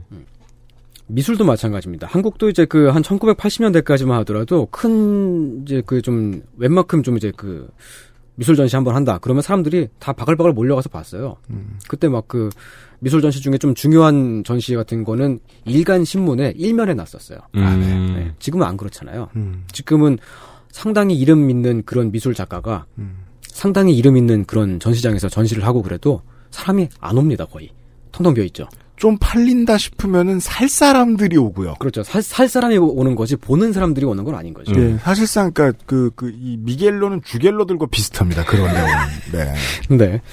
어, 이제 그 예술, 그러니까 순수 예술이라고 하는 것은 점점 더 소수가 향유하는 문화가 되어가고 있고, 이건 다시 말해서 소수가 향유하는 문화를 지원한다고 하는 게 이게 일부 사람들이 향유하는 거를 공적 자금으로 지원한다는 뜻이, 뜻이 됐잖아요. 그런 변화가 읽힙니다. 네. 과거에 그 예술을 향유했었던 다수의 일반 사람들, 100년 전, 200년 전이었으면 연극이나 무용이나 미술 전시를 보러 다녔을 사람들은 지금 다 뭐 하고 있냐면은 유튜브 봅니다. TV 드라마 보고요. 따라서 이것은 마치 음. 100년 뒤에 정부가 유튜브 후원하는데 1년에 2조 쓰는 것과 비슷한 건지도 모른다. 지금 21세기에 이런 변화가 일어나면서 다른 나라들은 국가가 예술을 지원하는 이런 원칙을 폐기하거나 재점검하기 시작했습니다. 이게 벌써 20년도 더 된 일이에요. 그 되게 웃기겠네요. 100년 뒤에 막 네. 이대로 놔두면은 유튜브 시장은 완전히 뭐 사라지고 만다. 어. 우- 우리의 아름다운 유튜브 문화를 사라지기 전에 지원해야 된다. 그러니까 무슨 저 인간 문화재 뭐 보람 튜브 6세 뭐 이런 사람이 보람 튜브 더 6 이런 사람이 그 막 되게 저 저 쭈글쭈글하고 막 이렇게 우울한 소리 하고 있고 막 그 저 저 돌실라이 입고 나와가지고 전수자한테 막 유튜브는 그런 식으로 하면 안 된다고. 그렇죠. 물론 이제 다른 나라들도 예술에 많이 이제 국가가 후원을 하고 있긴 합니다만은 네. 그 기조 방향성을 상당히 좀 다르게 하고 있는 거죠. 그 이제 어 예술가 미- 특히 미술 작가분들이 외국에서 작업을 하시다가 한국에 들어오신 분들은 다들 공감하실 텐데 외국에서 그 국가나 지자체나 그 재단, 그 공공 재단에 돈을 받아서 작업을 하려면 어 학교, 병원, 막 그런 이제 그 지역 사회하고 연계가 되어 있는 그런 작품을 할 때만 가능해요. 직접적인 수혜를 세금을 낸 사람들이 볼 수 있도록 하는 예술 작품. 네, 그 사, 그러니까 공공의 어떤 목적을 가지고 있고 다수의 사람들한테 뭔가 이제 그걸 주어지는 게 있어야 돼요. 음. 우리처럼 그냥 어나 그저 그림 그리는 사람입니다라고 했을 때 그냥 그 작품의 어떤 성향이나 목적이나 그런 거 관련 없이 그냥 주는 이런 시스템이 되어 있는 나라가 어, 뭐 지금 현재에서는 사실상 거의 없다고 봐도 됩니다. 뭐 프랑스는 약간 좀 예외고요. 음, 이러면 소비하는 사람들도 구매력을 이쪽에 집어넣지 않게 되거든요. 아까 그 에디터가 네. 우리 우리나라 서울대학로 얘기를 해줘가지고 딱 떠오른 건데 네. 그 트로트 시장의 잠재력이 얼마나 큰지 TV조선이 이번에 보여줬잖아요. 네. 네. 근데 이 시장에 암울한 지점이 있어요. 주 소비층이 이거 소비하느라 돈 써본 경험이 거의 전무해요. 음, 네. 이러면 아무리 좋아해도 적극적 소비층으로 발전하기가 쉽지가 않습니다. 예. 자녀분이 가입해주지 않으면은 스트리밍 서비스 받기도 쉽지가 않죠. 한국에서 트로트 가수가 자체 콘서트 해가지고 돈 벌 수, 돈 벌 수 있는 사람 몇이나 있을까요? 그 사람들 실제로 버는 돈은 다 지자체에서 나와요. 네. 아, 그렇죠. 그, 저기, 이번에 문화부에 공고가 나왔는데, 청소년 트로트 축제 뭐 그런 거를 지금 공고하, 그 사업이 하나 떴더라고요. 그게 이제 국가 단위로서는 트로트에다가 그 들어가는 최초의 사업인데, 어. 지자체에서 트로트를 지원하진 않았지만, 그 이제 뭐. 행사를 할때 네, 행사를 하면은, 사실상 그 국가에서 직접 나온 돈을 수주한 것은 나라 장터 바깥에서는 최고는 장윤정 씨예요. 가장 많은 돈을. 끌어들인 지역. 행사 많이 가, 가니까. 그 팀일 거예요 아마. 네. 음. 음. 사실 저도 주변의 뮤지션들한테 그런 얘기 많이 들었어요. 그 지자체 예산 태우는 공연이라고. 음, 네. 예, 그냥 지자체가 예산 넘어서 하는 공연이어가지고 공연 되게 엉망이다. 막 이런 이야기. 그러니까 저는 한 번 해보고 딱 안 하게 돼서 적응을 못했거든요. 와 모두가 엉망으로 하는 거예요. 네. 아무도 신경 안 쓰고 사람은 모여 있고 네. 어, 국회의원은 와 있고 네. 공연은 아무 의미가 없는 거예요. 그렇죠. 와. 그 공연이 그, 그 행사에 왜 필요한지 모르죠. 예, 이게 무슨 일이야 싶은 거예요. 음. 끔찍했던 경험이었어요. 딱 한 번 하고 안 해봤는데. 어, 이게 그 이런 그 특징이 그러니까 이런 식의 어떤 사업 어 이런 식의 그 정책 방향의 특징이 뭐냐면 그 돈을 받아, 받아서 그 사업을 집행하는 사람이나 거기서 이제 공연을 하는 사람이나 등등등도 좀 뭔가 이상한데라고 하면서 되게 이상하게 느끼면서 그걸 하게 돼요. 영혼이 없어요. 음. 그 저기 막 전시장 같은 데에서 영상 미술 설치한 거 혹시 보신 적 있어요? 네. 영상 미술 보면은 그 전시장에 그 전시장은 다 이제 하얀 벽으로 돼 있잖아요. 그렇죠. 거기다가 빔 프로젝트를 쏴가지고 그걸 틀어놓습니다. 네. 계속 무한 재생이 되고요. 그 소리는 그 전시장 벽에 땅땅땅땅 튀겨요 음향이. 네. 되게 보기 불편하게 되어 있고 일단 그 전시장 그 전시 공간 대한 공간 같은데 일단 기본적으로 방문객이 많지 않을 뿐더러 사람들이 왔을 때 그거를 순차적으로 보는 게 아니기도 하고 그 처음부터 그, 그- 그 끝까지 쭉 보고 가는 그런 사람도 거의 없어요. 네. 근데 전시장에서 그렇게 작품을 전시하면 영상 미술을 그러면 어쨌든 뭔가 그 문화재단이든 어디서든 그렇게 사업을 조금 받아갖고 사업비를 받아올 수 있잖아요. 그게 가장 좋은 건 어.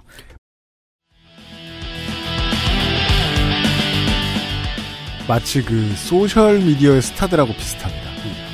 보고서에 사진 넣을 때 좋은 그림이 나와요. 그 용도로 그렇게 아무도 안 볼 것들을 가장 잘 보이는 곳에 해놓고 사람 정신 어지럽히는 거예요. 근데 그, 렇게 해놓으니까 좀 이제 그 별로 이렇게 사실은 영향, 영향력이 없기 때문에 네. 그런 작업을 하는 영상 미술 작가들도 아 사실 차라리 이걸 그냥 유튜브에다가 하거나 음. 그냥 온라인 매체를 통해 가지고 내 작품을 공개하면 훨씬 더 많은 사람들이 볼 텐데 하면서 뭔가 이상한데 하고 스스로도 되게 이상하게 그렇게 느끼면서도 그렇게 하게 돼요. 맞아요. 그 영상관에 앉아 있는 분들은 보통 다리가 아픈 분들이었어요. 아, 그래. 네. 왜냐 근데 그렇게 뭔가 이상하다고 느끼면서도 하게 되는 게 그게 파란 얘기니까요. 음. 어, 돈을 준다 그러죠. 이런 얘기를 지금 나누고 있었습니다. 예. 어, 이번 달의 이상평론이에요. 음. XSFM입니다.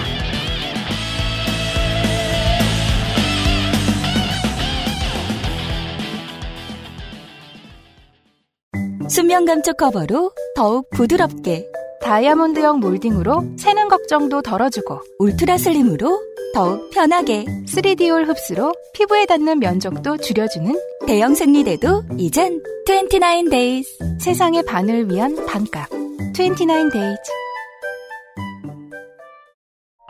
콩도 첨가물도 모두 국산. 두유는 원래 이 맛. 온두유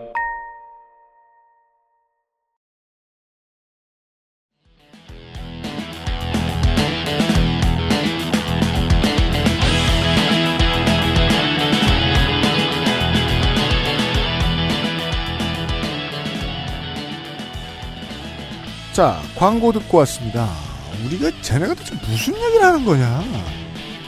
라고 물으신다면, 둘 중에 하나, 기왕 관심 없었으니까 계속 관심을 안 가져보시는 것도 괜찮고, 그게 아니라면, 음, 요런 말씀.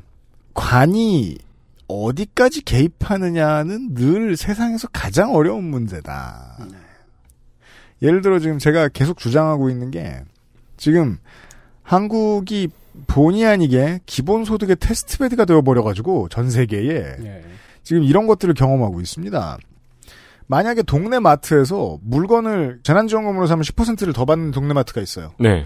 그러면은 보도자료 쓰기 좋아하는 지자체장이 달려가서 너 세무조사 이러고 센 척하고 표 받을 수 있어요. 음. 근데 같은 이유로 유통 대기업이나 식자재 대기업에서 원가를 올린다. 그럼 그건 세무조사 받게 할 수 있나요? 어려워요. 네. 완벽한 시장주의로 돌아가던 나라가 기본소득의 시험에 올라가면 반드시 인플레이션을 해- 어떻게 해결해야 되는가라는 질문에 답을 해야 되거든요. 음. 그 과정에 지금 우리가 놓여 있어요. 근데 그렇다고 해서 정부가 다시 작아지고 시장에서 역할을 덜 해야겠느냐? 지금 같은 상황에서는 상상도 할 수 없어요. 쉽진 않아요. 우리는 지금 제가 방금 말씀드렸던 주제에 반대 얘기를 하고 있습니다. 시장을 전부 다 돈으로 장악했더니 정부가 이 시장에 무슨 일이 생겼는가? 네. 손희상 선생이에요. 네. 코로나 사태 같은 경우는 상당히 예외적인 거죠. 지금 우리 그 긴급 상황이고 재난 상황이고 그렇기 때문에 정부의 개입이 근거가 있는 건데 근데 그게 이렇게 일시적이고 임시적인 게 아니라 시대를 거쳐가지고 쭉 몇십 년간 계속해서 그렇게 해왔다면은 어떤 부작용이 당연히 있는 게 당연한 거죠. 음. 음, 부작용이 있는 게 당연하다는 얘기는 부작용이 있다는 뜻이죠. 쿨하고 뻔해. 네. 안 섹시합니다. 네, 그 부작용 하나가 최순실 시대에 증명이 되었듯이 국가가 여전히 군사정권 시절처럼 예술계를 통제할 수 있다는 것이 하나의 부작용이고요. 아, 이거 네. 특히 이제 한국적인 상황에서 그런 거고 둘째로는 무엇을 예술이라고 규정을 하는지조차도 국가 정부가 규정을 한다는 겁니다. 음. 이게 사실 평생 그 예술과 관련된 단체에서 활동을 했던 활동가들이 듣기에는 청천벽력 같은 소리를 지금 저희가 하고 있습니다. 아 저는 선배한테 계속 얘- 이런 얘기해요. 선배들한테. 근데 네. 젊은 애가 얘기하면 듣기 싫은 얘기는 그냥 지워버릴 수 있는 기능이 그렇- 있어요 네. 어른들한테는. 근데 이건 만약 에 방송으로 듣는다. 음. 들리잖아요. 다 얘기를 들어야 되잖아. 네. 청천벽력 같은 소리입니다. 내가 한 게 예술이 아닐 수도 있다. 음, 아, 예, 예. 예술의 정의에 상당히 벗어날 수도 있다를 이, 이해하면서 들어야 돼요, 이 얘기를. 음, 네. 이게 실제로 하고 있는 게 예술이 아니란 뜻이 아니라 국가가 그러니까 그 담당 공무원의 관점에서 봤을 때는 아니라고 판단할 수, 할 수 있다는 얘기죠. 아까 전에 뭐 인디씬에서 활동한 음악가의 예술 경력이 종종 무시되곤 한다라는 그런 말씀도 드렸었는데 뭐 마찬가지로 뭐 웹소설이라든지 웹툰 작가 창작 경- 경력이 어느 정도 오래가 되, 오래되었다고 하더라도 웬만하면 인정이 잘 안 되죠. 예술인으로 인정이 잘 안 됩니다. 어, 근데 인정이 잘 안 되는 대신에 계속 드렸던 말씀이네요. 웹소설가 웹툰 작가는 지금 굉장한 시장력을 가지고 있잖아요. 그렇죠. 그러니까 그- 사실 그러니까 뭐 국가가 나한테 뭐 안 해줘도 상관없어라고 그렇게 하는, 하는 거죠. 네. 완벽히 기량작용은 아니지만 법칙은 하나 있습니다. 네. 새로운 예술을 예술이라고 지정하는데 국가의 능력과 돈이 들어가야 된다면 국가는 그것을 외면할 것이다. 음. 어, 예전에 제가 한번 그 알실에서 타투 얘기를 한 적이 있었었는데요. 그때 미국의 여론조사를 보면 미국인의 3명 중에 한 2명 정도가 이미 타투를 하나의 예술로 여기고 있다. 그런 말씀도 있었습니다. 한국에서 타투이스트가 국가의 문화예술 지원금을 받는 건 불가능할 거예요. 그 사람들은 세계에서 제일 돈을 많이 법니다, 요즘. 네. 음. 하여간 이제 그런 분들은 이제 그 안 받아도 괜찮으니까 괜찮다 이런 얘기가 아니고 시대가 바뀌면서 그 예술이라고 하는 개념은 계속 바뀌잖아요. 새롭게 등장하는 흐름들도 있고 원래 회화 그러니까 그림이라고 하는 건 지금은 순수 예술이지만 옛날에 한 근세에는 그게 순수 예술이 아니었어요. 근세 근세의 보자르 예술이라고 하는 개념은 천문학 대수학 이런 게 예술이었거든요. 음. 지금 그게 근대에 들어서 가지고 이제 막 뭐 문학이라든지 뭐 미술 뭐 이런 것들이 그, 그 예술 개념으로 정립이 된 겁니다. 네. 그리고 지금은 다시 그 예술의 개념이 조금씩 바뀌어 나가고 있는 중인데 그 예술의 개념을 어 딱 그냥 그 규정이 된 채로 이렇게 딱 막아놓고 흐름을 막아놓고 있는 그런 부작용도 있다는 얘기입니다. 어 하여간 이런 식의 문화 정책을 21세기에도 가지고 있는 나라는 전 세계에 한국이다. 한국 정도가 있다. 네. 뭐 이런 말씀입니다. 여기서 이제 예술인 권리 보장에 관한 법률 어제 말씀드렸던 그게 나오죠. 폐기된 법안. 네. 여상규가 야신처럼 막아선 법안들 중 하나. 음. 그중 사람들이 제일 관심 없는 법. 네, 예술계에서 어, 블랙리스트 사태를 막으라고 이- 이런 이런 일이 다시 재발하지 않게끔 하라고 요구가 높았기 때문에 이번 정부 문재인 정부가 들어서자마자 그렇게 해야 됐을 거 아니에요. 그 음. 문화부에 처음에 해야 했던 업무들 중에 하나였죠 이게. 네. 그래서 이제 그 이 법안을 만든 건데 성별, 지역, 학령 등, 등등등등등 해가지고 그 이제 심사자는 그걸 차별하면 안 된다. 이런 정도의 되게 원론적인 얘기가 있어요. 아, 그 법의 그럼, 내용이 그거예요? 그런 법이 왜 필요하죠? 그런 법은 이미 다른 데에 많이 있는데. 굳이 그렇죠. 뭐 예술인한테만 적용할 필요도 없는데. 그렇죠. 뭐 예술 사업에서 이미 뭐 특정인을 차별하고 배제했을 경우에 그런 거 차별하면 원래 안 되죠. 이 법이랑 상관없이. 네. 근데 이 법이 필요하려면, 그러니까 이 법의 어떤 그 존재 의미를 가지려면은 그렇게 막 그 차별을 했을 경우에 막 어떤 그 예술 사업에서 국가 예술 사업에서 누군가를 배제했을 경우에 처벌이 필요해요. 처벌을 할 수가 있게 해야 되는데 처벌 규정이 없습니다. 음. 그래서 사실은 이 법이 법안이 통과가 되든지 말든지 상관이 없어요. 우리는. 아, 그래요? 그러면 그냥 안 되는 건 안 되는 거다. 이렇게 떠 있는 거예요? 네. 댓글이 없는 이유를 알겠네요. 예, 이 법안이 재작년 말인가 작년 총가 아무튼 겨울 때에 이제 그 어, 문화부에서 만들어가지고 각종 문화예술위원회 위원들이나 민간의 문화예술 주요 단체 임원들한테 다 회람이 됐었습니다. 저도 뭐 그런 그때 이제 그 이 법안을 검토를 하고 그랬는데 이미 그때부터 예술 현장에서는 이 법안을 약간 좀 이상하게 봤어요. 딱히 나쁜 법은 아니지만 있으나 마나 하고 약간 좀 이상하지 않냐 이거 그렇게 생각들 한 거죠. 네. 그럴 때는 이제 입안을 한 국회의원실이나 관련 부처가 무슨 생각을 한 건지를 알아봐야죠. 그렇죠. 그때가 이제 그 도종환 장관이 있을 때였으니까. 음. 우리 도종환 장관이 어 왜 이렇게 했을까라고 하는 걸 생각을 해봐야겠죠. 음. 어 왜일까 하고 생각해 보면은 일단 블랙리스트 사태를 법안을 하나 만들어가지고 법으로 막을 수 있느냐 하면은 중요한 질문입니다. 아니에요, 그게. 안 돼요. 안 됩니다. 그 뭐 이렇게 어 문화예술 사업의 지원자를 심사자나 그 담당 공무원이 뭐 그 차별 차별을 했을 때 배제했을 때 처벌할 수 있게끔 법을 만들었다고 칩시다. 그래도 그 법을 적용을 하려 그러면은 그 이제 그 담당자가 저는 차별을 한 게 아닌데요. 저 예술가가 어 호남 출신 흑인 게이 여성이라서 차별한 게 아니라 그냥 좀 약간 그 우리가 하고 있는 이 그 예술 사업에 좀 잘 안 맞아가지고 그래서 그 배제를 그 이렇게 그좀 뽑지 않은 겁니다. 중요한 지적입니다. 이게 반대로도 통해 버리는 거예요. 만약에 차별과 혐오의 컨텐츠를 가득 만들던 어떤 흔해 빠진 뭐 헬마우스의 먹이가 하나 있다 치죠. 네. 근데 그 사람이 국가 지원 사업에서 배제됐어요. 네. 차별이래. 음. 법을 만들었어. 거기 저촉된다 저 공무원이. 그럼 차별 그, 그 사람 처벌받으면 어떡할 거예요? 처벌로서 블랙리스트 사- 사태를 막진 못합니다. 음. 음. 결국은 이 법안이라고 하는 거는 아마 제가 판단할 땐 그래요. 처음부터 그냥 이제 법사위에서든 국회에서든 엎어질 가능성이 있다는 걸 예상을 하고서 음. 그렇게 해서 이제 어, 법을 만들고 이거는 처음부터 그 블랙리스트 사, 사태를 이 문제를 해결을 하기 위한 그런 그 본격적인 법안이 아니라 그 지금 당장 해결해라라고 이렇게 막 외치는 되게 그 성급하신 분들이 사실 많이, 많이 있잖아요. 네. 그 분들을 달래기 위한 일종의 그 임시 떡밥 같은 게 아니었을까 그렇게 보고 있습니다. 저는 정확한 판단이라고 생각합니다. 음. 왜냐하면 달래기용 떡밥 같은 법은 참 답답한 게 있어야 하고 만들어야 하고 쓸모가 없어요. 네. 그런 거라도 일단 해놓고서 하면서 실제로 바꾸기 위한 것들은 사실 그 다음 입법을 하고. 네. 사실 그 실제로 바꾸는 것들은 시간이 되게 많이 오래 네. 걸려요. 되게 어렵기도 하고 아니, 지금 당장 뭘 해가지고 뭐 바꿔라라고 요구를 한다고 해서 당장 바꿀 수 있는 건 사실 거의 없죠. 근데 유피님이 하신, 하신 말씀이 이해가 되네요. 그러니까 뭐요? 만약에 이 법이 통과가 된 다음에 누가 음. 뭐 세월호를 비하하는 연극을 만들었어. 음. 유튜버들이 모여서 음. 그 연극을 대학 내에 올려가지고 국가 지원금을 받는데 거기 떨어졌어. 음. 왜냐?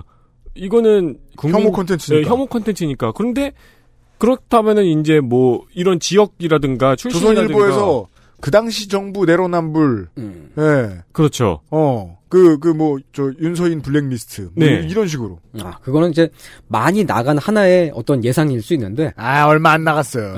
아니 거기에 반박할 만한 근거가 없잖아요. 법적으로는. 유튜브 좀 보고 말해. 어 하긴 그것 그것도 그렇긴 하겠네요. 왜냐면 이전제를 해야 이게 이 법으로는 처리할 수 없다는 것을 완벽하게 논증하게 된다고 생각해요, 저는. 네. 예, 하여간 이제 문학의 블랙리스트 사태가 일어난 배경이나 맥락을 잘 보면은 그 사태의 원인은 이런 법이 없어서가 아니라 국가가 문화예술 예산을 너무 많이 쓰고 그럼으로써 예술계에 너무 많이 어 영향력을 미친다. 어 그렇, 그렇게 설명을 할 수가 있기 때문에 그 영향력을 가지고, 음, 어, 그, 최순실 대통령 보좌관 음, 박근혜 씨는 영화 주인공이 되려고 했다. 예. 에어포스 원 같은 영화가 기획이 됐었죠. 네. 음, 음. 하여간 이제 그런 저기예요. 그 블랙리스트 사태 이런 이런 걸 자체를 완전히 없애려고 하면 본격적으로 그 궁극적으로는 뭐가 돼야 되냐면은 그 국가 정부의 개입을 줄임으로써 다시 말해서 문화예술 예산을 줄임으로써만 이 예- 문제가 해결이 돼요. 되게 역설이네요. 그렇죠. 근데 이게 말처럼 쉽지가 않습니다. 이게 가능하려면 우선 첫 번째로 그 예술가들이 이, 이 예술계가 지원금이 없이도 경제적으로 자립을 할 수가 있어야 돼요. 이게 첫 번째 하나의 선결 과제고요. 우리의 이야기가 뜬구름 잡는 얘기 같은 이유가 여기 있군요. 두 번째로는 국가 대신에 후원자 역할을 할 수, 하- 하는 무엇인가가 있어야 돼요. 귀족이 필요해요. 귀족이 아니라 뭐 민, 간 재단이나 뭐 뜻이 있는 뭐 그런 데라든지 뭐뭐 그런 게뭐 있을 수 있겠죠. 음. 음. 그리고 뭐 세 번째로는 예술 시장에 자연스럽게 돈이 돌아야 됩니다. 근데 이 세 가지가 다 쉽지가 않습니다. 네. 이 세 가지가 지금까지 되지 않은 이유는 국가가 예술을 금지 또는 지원하면서 개입을 해왔기 때문인데 이세 가지가 되지가 않기 때문에 또 국가가 개입을 해야 돼요. 방부제끼가 털기가 어렵군요. 네. 어, 지금 문화부 장관이 박양호 장관입니다. 이름을 처음 들어보신 분들도 많을 거예요. 어, 법무부 장관 얘기 때문에 음. 그 당시의 인사들을 아무도 몰랐습니다, 사람들이. 그 당시에 이제 장관들은 다쓱 하고 들어갔죠. 음. 사실 그리고 스윽 하고 들어가지 않더라도 문화부 장관은 대부분 사람들이 잘 몰라요. 맞아요. 네, 그런 그런 좀 어려움이 하여간 이제 박 장관은 원래 그 광주 비엔날레 대표를 했던 사람이고 이 그 그분이 장관이 되고 나서 제일 처음에 시행을 했던 정책들 가운데 하나가 뭐냐면은 민간 갤러리에 전속 작가를 고용을 하게끔 그 유도를 하는 정책 음. 이런 걸 폈습니다. 네. 그 다른 나라들 보면은 이제 세계적으로 갤러리가 단순하게 그냥 전시만 하는 그 전시 공간이 아니라 그 음악으로 치면 기획사 같은 그런 역할을 해요. 아. 그래서 화가나 뭐 조각가나 그런 에이전시. 네, 미술가들을 고용을 합니다. 이게 직접 고용 그러니까 그 전속 계약이 아니라고 하더라도 음. 그 이제 특정 기간 음. 이라도 이렇게 그렇게 그 계약을 해가지고 가는 경우가 되게 많고요. 음. 그게 되게 이제 지금은 많이 이제 거의 보편적으로 많이 굳어지고 있는데, 그렇습니까? 음, 그 그런 체계에서는 갤러리가 미술 작가한테 따박따박 급여를 주는 거죠. 음. 그러면 그 작가는 그 자기 작품을 하는 거예요. 급여를 받고서. 아. 근데 한국은 그런 체계가 없잖아요. 없지요. 네. 없으니까 그 미술 작가들한테 그 어떤 소득원이 없어요. 음. 그래서 그거를 어 국가나 뭐 문화재단이나 지, 지자체가 이렇게 주고 있는 것인데 그거를 이제 그 민간 갤러리가 그 역할을 하게끔 이렇게 유도를 하는 정책이죠. 음. 어 한국에도 물론 그 전속 작가 시스템을 굴리고 있는 있었던 뭐 그런 갤러리가 있긴 있습니다. 아, 아라? 아라리오라든지 좀 좀 큰 큰 자본금을 갖고 있는 데가 그렇게 하는데 사실 그 좀 작은 갤러리들, 좀 인디 성향의 그런 갤러리들은 자본금이 없으니까 그렇게 못 하잖아요. 그래서 네. 그거를 이제 임시적으로 문화부가 그걸 어, 지원을 해주겠다라고 음. 한 겁니다. 음. 그러니까 어 미술가들이 어 혹은 예술단체들이 음. 비판 성명을 내요. 왜요? 반발을 해요. 왜요? 창작 지원금으로 돌아가야 할 몫을 줄여서 그 자본주의 기업에다 지원하는 거 아니냐 라고 생각을 하는 것입니다. 아, 관치에 너무 오랫동안 익숙해져 있군요. 음. 어쨌든 간에 작가들은 창작 지원금이 줄어든다고 하니까 지금 당장의 그 어떤 네, 문제가 당- 되죠. 예. 음. 그것이 이제 전속 작가로 가는 징검다리를 하더라도 네. 음. 그니- 자본주의 생태계로 발을 들이는 게 몹시도 싫군요. 네. 그러니까 이 문화부 개혁이 대단히 어려운 게 문화부의 힘을 그대로 가지고 있어도 문제이고 음. 블랙리스트 같은 그런 무- 어, 일이 언제 또, 또 터질지 모르고 음. 힘을 줄여나간다고 하면은 지금 당장 거기에 의존하고 있는 예술계의 반발이 일어납니다. 그걸 굶길 수는 없어요, 또. 네. 그리고 예술계만 반발을 하느냐. 그게 아니라 관료들도 반발을 하죠. 문화부 내에서도 반발을 합니다. 그래서 되게 조용하게 조심스럽게 개혁을 할 수밖에 없어요. 문화관료도 평생 그쪽 길 지원하는 거 검토하고 이러면서 먹고 살던 사람들이에요. 음, 네. 어, 그만큼 개혁이 쉽지가 않다는 그런 얘기고요. 음. 블랙리스트 사태가 일어날 만큼 예술계에 미치는 국가의 영향력이 너무 크다. 하지만 예술 예산과 행정을 줄여버리면 반발이 나온다. 결국 네. 이두 시간 동안 한 얘기를 이제 고이즈미처럼 정리할 수 있습니다. 네. 네. 잘 안 된다는 건 잘 안 되기 때문입니다. 네, 잘 어- 어렵 어렵다는 건 어렵기 때문이라는 거죠. 네. 그러니까 그런 줄도 모르고 우리가 지금 어렵네. 네. 이게 지원을 줄인다는 거는 돈을 주지 않는다는 얘기죠.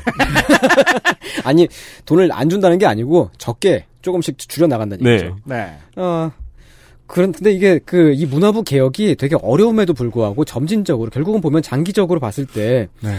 예술계가 스스로 자립을 할 수 있게끔 민간의 체계, 그, 미- 민간의 예술 생태계를 활성화시키고 그 자립할 수 있는 그, 그 어떤 기반을 성장시켜 나가면서 그러면서 천천히 이제 그 개입을 개입해서 빠져나가게끔 하는 거죠. 사실 근데 지금 개입하고 있는 주체가 스스로 자기가 자기 힘을 포기하겠다고 하는 그런 개혁이 얼마나 힘든지는 우리가 뭐 검찰이라든지 이런 데를 보면서 쉽게 잘 알 수가 있죠. 음. 그러네요. 이게 되게 어려운 일입니다. 음. 그런 작업을 지금 현재의 문화부가 하고 있다. 지금 문재인 정부가 하고 있다. 뭐 이런 설명을 제가 드릴 수 있고요. 네. 이런 되게 어려운 작업을 하고 있는 상황이고 음. 그렇기 때문에 예술인 권리법 같은 법안 하나를 뭐 만들거나 없는거나 엎, 엎어지거나 뭐 그런다고 뭐가 되는 게 대세에 지장은 네. 없다. 그런 게 아니다. 그렇기 때문에 진보 예술계에서는 어, 지금 당장에 눈에 보이는 변화가 일어나지 않는다고 하- 해도 좀 당장 이렇게 막 그 급하게 조급한 그런 반발을 하기보다는 조금 더 이제 그 장기적으로 보고서 어, 좀 더 그 길게 봤을 때 어떤 방향으로 가는 것이 옳겠는가 하는 그런 생각들을 해나가면 같이 하면 좀 좋겠다. 뭐 그런, 그런 말씀입니다. 생태계를 하나 만들어야 되는 일이군요. 네, 그렇다고 봐야죠. 네. 음. 네. 시스템을 하나를 뭐 앱스토어 같은 시스템을 하나를 만들어야 되는 마켓을 하나 만들어야 되는 일이잖아요. 네. 근데 이게 또 사람이 하는 일이고 또 예술이고 그렇다 보니까 음. 그 볼을 그냥 없애면 다시 고기들이 알아서 돌아오고 물이 맑아지고 이런 상황이 전혀 아니라는 것을 음, 네. 우리가 두 시간 동안 들었습니다. 네. 치던 방부제 한동안 쳐야 되고, 음. 네. 어, 지어주던 건물 한동안 계속 지어줘야 되고, 네. 이 상황에서 천천히 빠져나가야 된다. 네. 예, 장기적인 출구 전략. 이 과정에서 그런 기사들은 100% 나오겠네요. 뭐 정부가 지원을 줄이면서 대학로의 연극이 몇 프로 줄었다. 이런 기사들. 그렇죠. 예. 네. 딱 그때만 보여주죠. 네. 예. 아, 그리고 이제 그, 선별 취재를 하는 동안의 그림이 이제 제 눈에는 선하죠. 어, 그러고 난 다음부터 우리 프로덕션은 잘 되기 시작했다고 이런 거 다 빼고. 음, 음. 원하는 답을 안 주시네요. 이러면서 빼고. 에, 최근에 이제 그 대통령이 추진하겠다고 밝힌 제도 하나 있었죠. 전 국민 고용보험 제도. 어, 그거를 이제 그것도 예술의 시각에서 보면 좀 재밌습니다. 예. 예술인 고용보험을 먼저 추진하겠다고 해- 했는데 사실 그러자 대단히 좋은 정책입니다. 그러자 상당수의 진보 언론들은 어. 특수 고용 노동자를 저버렸다. 예, 는 배제했다. 얘기로 어. 꺼- 꾸몄어요. 그렇게 만들었어요. 헤드라인을. 네. 뭐야? 그럼 예술인은 니네 원래 신경 안 썼냐? 예술인도 프레카리아트 노동자라고 할 수 있죠. 근데 지금 당장 봤을 때 그걸 좀 먼저 하겠다고 한 거죠. 네. 음, 하여튼 뭐 그렇게 조금씩 그 나가고 있고 음. 어, 이제 두 시간 동안 음. 얘기를 했었습니다. 그 한국의 문화 정책이 어떠한 과정을 통해서 만들어졌는지 그리고 어, 과거에는 좋은 정책 방향이었으나 오늘날에는 어떠한 부작용을 낳았는지 어, 그리고 블랙리스트 사, 사태의 배경이 무엇이었는지와 어떻게 어, 앞으로 나갈 건지 등등을 얘기를 했습니다. 네. 이런 이야기였습니다. 네. 네.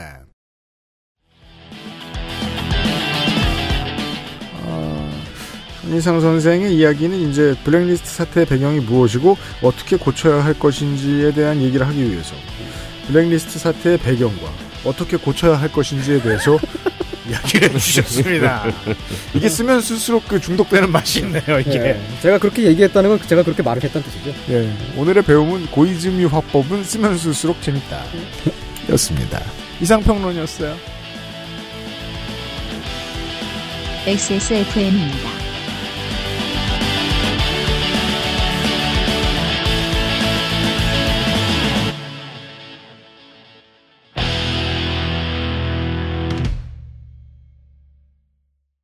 건강기능식품 광고입니다. 탄수화물이 지방으로 합성되는 것을 억제하는 가르시니아 캄보지아 추출물 HCA. 풍부한 양의 HCA가 함유된 당신의 새로운 비움 친구 디메이트를 만나보세요.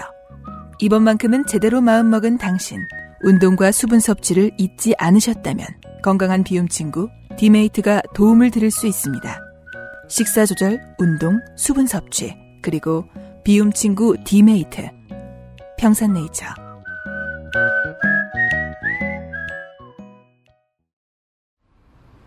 좋아요. 진짜 확실히 좋아졌어요. 어, 이렇게까지 효과가 좋을 줄은 몰랐어요. 자신감이 생기니까 어제는 소개팅도 했다니까요. 아, 저한테 진짜 잘 맞는 것 같아요. 저 이거 먹으니까 세상에나. 아, 저 이마선을 따라서요. 잠먹. 야야, 잠만. 마고 마고 마고. 누구 망하는 걸 보고 싶나? 말할 수 없는 고민? 직접 확인해 보세요. 데일리 라이트 맥주 효모.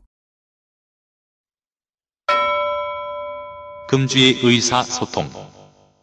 네. 지난주에 나성과 미국 얘기를 했죠. 어, 의사소통 시간에 몇 개의 사연들이 도착했습니다. 뉴욕에 사시는 민지 슈미트 씨가요. 코로나19 리포트를 듣고 뉴욕에서 제가 두 달 동안 겪고 보고 있는 일들을 몇 가지 써봅니다. 3월 16일 오전 회사에서 오후 4시까지 회사 건물에서 나가는 걸 강력히 추천한다는 이메일로 재택근무를 시작하게 됐습니다. 그때는 이렇게 길게 집에 있게 될 줄 상상도 못했습니다. 저는 이탈리아에 있는 옷 공장, 원단, 부자재 회사들과 일을 하고 있습니다. 어, 열의 여, 일곱 여덟은 명품입니다. 네. 3월 중순 이탈리아의 코로나 사태가 심각해지고 있던 시점이었지만 이탈리아 정부에서 명확한 정책이 발표되지 않았고 4월 초가 되어서야 모든 산업 활동을 하는 사람들에게 재택근무와 외부 활동 자제를 지시했다는 얘기를 같이 일하는 사람들에게서 들었습니다. 아, 이분은 정치 철학 전공하신 분이실까요? 왜요? 그 아이디에 슈미트가 붙네요. 칼 슈미트 전공자인가? 본인 성이에요. 아 그래요? 네. 아 그렇구나. 남편의 성이었겠죠? 아 그렇구나. 아니 아니든 간에 예, 슈미트 씨랑 결혼하셨나? 그렇구나. 거참. 예. 네. 축하드립니다. 늦, 늦었어요? 많이 늦었어요? 100년해로 하세요? 네. 그, 음, 전 세계 백화점과 온라인 쇼핑 업체들로부터 주문이 취소되거나 다음 시즌으로 출고 날짜를 연기하고 회사에서도 생산을 시작하지 않은 물량에 대해서는 생산을 취소한다는 소식을 공장에 전하면서 도매 계약 회사와 공장의 계약은 이 산업에 일하는 노동자 그들의 가족의 생계까지 영향을 끼치고 있다는 생각이 매일 아침 회사 이메일을 들- 읽으면서 드는 생각입니다. 우리가 이 회사의 매출이 동일하고 쭉그 파동이 없이 움직일 때에는 회사의 일이 내 일처럼 느껴지지 않죠? 회사 오래 다닌 사람들은. 음. 네. 패션 회사에서 일하는 친구들이 무급 휴가를 받았다는 소식을 전해왔고 2년 동안 월요일부터 금요일까지 남편보다도 더 많은 시간을 보냈던 동료의 해고 소식을 전화로 듣고 오케이 오케이라는 말 외에는 해줄 수 있는 말이 없었습니다. 뉴욕의 큰 슈퍼마켓에는 최소 15분 줄을 서서 기다려야 들어갈 수 있고 길거리에 가장 눈에 많이 띄는 것은 두 달 전까지 갔던 가게들이 이미 비어 있고 retail space available 아 한국말로 하면 이제 가게 놈 음, 임대 문의. 네. 이라는 부사, 부동산 회사의 광고, 확연히 눈에 띄게 늘어난 노숙자들, 99% 사람들이 마스크를 쓰고 다니고 있다는 것입니다. 마스크를 쓰는, 쓰는 게 의무화가 되어가고 있고, 이제 대형마트에서도 마스크, 손소독제, 알코올 등이, 등이 선반에 채워져 있는 것을 볼 수 있습니다. 같이 사는 올라프 슈미트는 이분이 배우자신가 봐요. 한국은 저렇게 일상생활이 가능한데 우리는 왜 이렇게 집에 있어야만 하냐고 묻고 그의 길어진 머리카락을 보며 아마존에서 가위를 주문해서 머리를 잘라달라 하고 있습니다. 모두가 비슷한 생각을 하면서 전 세계의 상황이 나아지길 바라봅니다. 눈사람이랑 같이 사시네요. 올라프. 네. 어, 사람의 이름을 듣고 생각나는 게 다들 뭐 그냥 지멋대로입니다. 그렇죠. 네. 하지만 올라프 슈미트 씨는 아무 관계도 없습니다. 날씨가 따뜻해지는데 걱정이네요. 남반구로 가셔야죠. 와, 그 정말 근데 상황이 이 정도면은 정말 되게 힘들겠네요. 그래서 그 제가 최근에 어떤 다른 분하고 하- 미국에 계시던 분하고 인터뷰를 했는데 텍사스에 계시던 분하고 예. 한국의 이상한 점이 그거라는 거예요. 4월까지 미국에 계시다가 그 난리통을 경험하시다가 음. 딱 왔더니 한국 사람들은 아무도 사회적 거- 거리두기에 대해 신경 안 쓰는 것처럼 보이더라. 네. 왜냐하면 유럽과 미국에서 보면 사회적 거리두기를 어떻게든 캠페인하려고 온 동네 사람들이 난리예요. 테이프를 붙여놓고 복도에 점을 찍어놓고 어떻게든 떨어져 있으라고. 네. 한국은 근데 그런 게 없죠. 초기에 소 조금 잃고 외양간을 고쳤을 때의 한국의 부작용일지도 모르죠. 어떻게 보면. 아, 생각해보니 그러네요. 우리 지금 스튜디오에서 이렇게 녹음하고 있으면서도 이렇게 붙어서 녹음하잖아요. 제가 몇 주 전에 얘기하고서 이- 지금은 생각도 안 해서 말도 안 아니, 하는 게 아니, 있어요. 생각해 보니까 테이블이 이렇게 긴데 내가 저쪽에 앉을 수도 있는 거잖아요. 맞아요. 근데 한국은 여- 유럽이랑 미국은 지금 되게 많이 아직까지도 집에서 방송하죠. 네. 네. 집에 장비 갖다 놓고. 아, 그렇죠, 그렇죠. 메이저 방송들을 막 그렇게 하죠. 아. 라디오들은 다 집에서 하고 막. 한국 리그 즉 중계하는 거 미국 방송을 봤는데 그렇게 하더라고요. 네. 사실 그리고 저는 막 뭐 이태원 클럽은 사람들이 이렇게 밀폐된 공간에 모여 있기 때문에 위험하다 막 이런 얘기에 이렇게 관심을 가졌다고 되게 허무한 게 출근 지하철 타면은 아, 그렇죠. 똑같거든요 똑같죠. 평소랑. 그냥 가방은 맞닿아 있어요 사람들하고. 네. 다또 끼어서 다 마스크 쓰고 그러고 가고 있거든요. 네. 그리고 말이야 바른말이지. 우리 저, 저, 저 동네 바보 아저씨 같아서 제가 이 말, 이말 쓰기 되게 싫어하는데 말이야 바른말이지. 말이야 바른말이지. 부동산 어. 예. 우리 동네에 저, 저, 지하철 역 앞에 부페 식당 아직 줄 꽉 차 있습니다. 네. 네. 점심 시간에. 네. 이게 이제 뉴욕에 계신 분들한테 드릴 말씀은 아니었던 것 같습니다. 민지 슈미트 씨 일가 여러분 힘내시고요. 일본에 계신 사토리 님이 아시겠지만 지난해 10월 일본은 소비세 인상을 단행했죠. 네, 왜냐면 한국보다 소비세가 워낙 쌉니다, 이 나라가. 네. 그죠? 그때 대규모 사재기 소동이 있었습니다. 우리가 담배 가격 인상 전에 사재기 했듯이요. 그때 화장지 품절 사태가 일어났죠. 이후 중국 내 신종 바이러스 발생 뉴스가 터졌을 때 다시 한번 일본에서 화장지 대소종이 일어납니다. 발단은 누군가가 쓴 트윗이었죠. 내용은 간단했어요. 일본이 생산하는 화장지의 원자재 80% 이상이 중국산이다. 지금 중국의 상황은 화장지 공급에 타격을 줄 수 있다. 원소스를 지금 못 찾겠는데 제가 직접 본 트윗입니다. 이 트윗은 주장 자체의 신뢰성과는 무관하게 앞서 소비세 인상으로 화장지 대란을 경험한 일본인들에게 강력한 메시지를 던져버렸죠. 너는 안 믿더라도 누군가는 믿고 다 사가버리지 않을까? 당시 다른 물품에 대한 사재기는 없었어요. 아직 1월이었고 그때만 해도 바이러스 자체는 남의 나라 얘기로만 여기던 때였으니까요. 일본은 심지어 대구에서 집단 감염이 일어났을 때도 남의 나라 얘기처럼 굴고 있었지요. 이때는 좀 위선이었습니다. 음. 크루즈 얘기가 있었기 때문에. 네. 전 세계적 화장지 사재기 기행은 일본이 시작이라고 봐요. 유독 화장지에만 타겟이 된 이번 사재기 소동은 다른 걸로는 설명이 불가능하죠. 네. 그 추측 감사합니다. 예전에 일본 만화 중에 뭐 얘기하려고? 엘프 사냥꾼이란 만화가 있어요. What? 그게 이제 그 엘프를 사냥한다는 얘기죠. 예, 주인공들이 뭔가 이제 판타지 세계로 가는 그런 내용인데. 아, 이세계물이군요. 네, 그 이세 옛, 옛날 이 세계물의 물이에요. 근데 이 세계에 갔더니 거기에 화장지가 없잖아요. 네. 그리고 그 응- 응가를 하고 나서 그 닦는 걸 되게 어렵게 아, 불편하잖아. 개판이군요, 이 세계. 그래서 가다가 어- 어딘가에서 그 화장지가 되게 많이 있어가지고 그 화장지를 막 가져오고 막 그런 내용이 있었던 걸로 제가 기억을 합니다. 화장지 세계에 잠깐 들렸군요.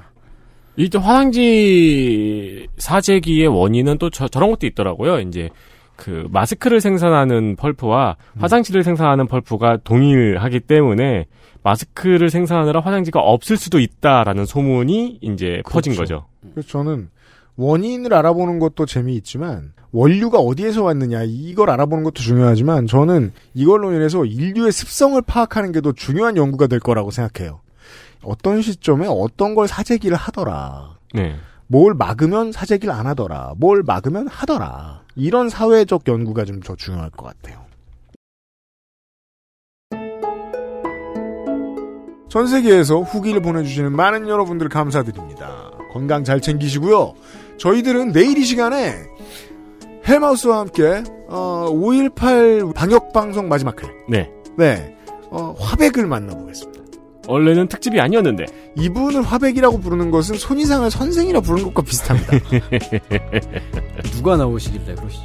아 헬마우스인데 헬마우스가 그 어떤 화백의 그 저 유튜브에 대해서 다뤄요. 아 그렇군요. 그죠? 네. 어, 이응시읒 이응시요? 귀여운 얼굴 표정. 네. 네. 네.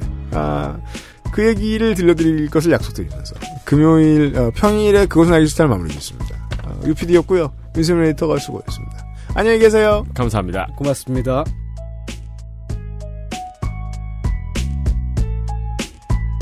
XSFM입니다.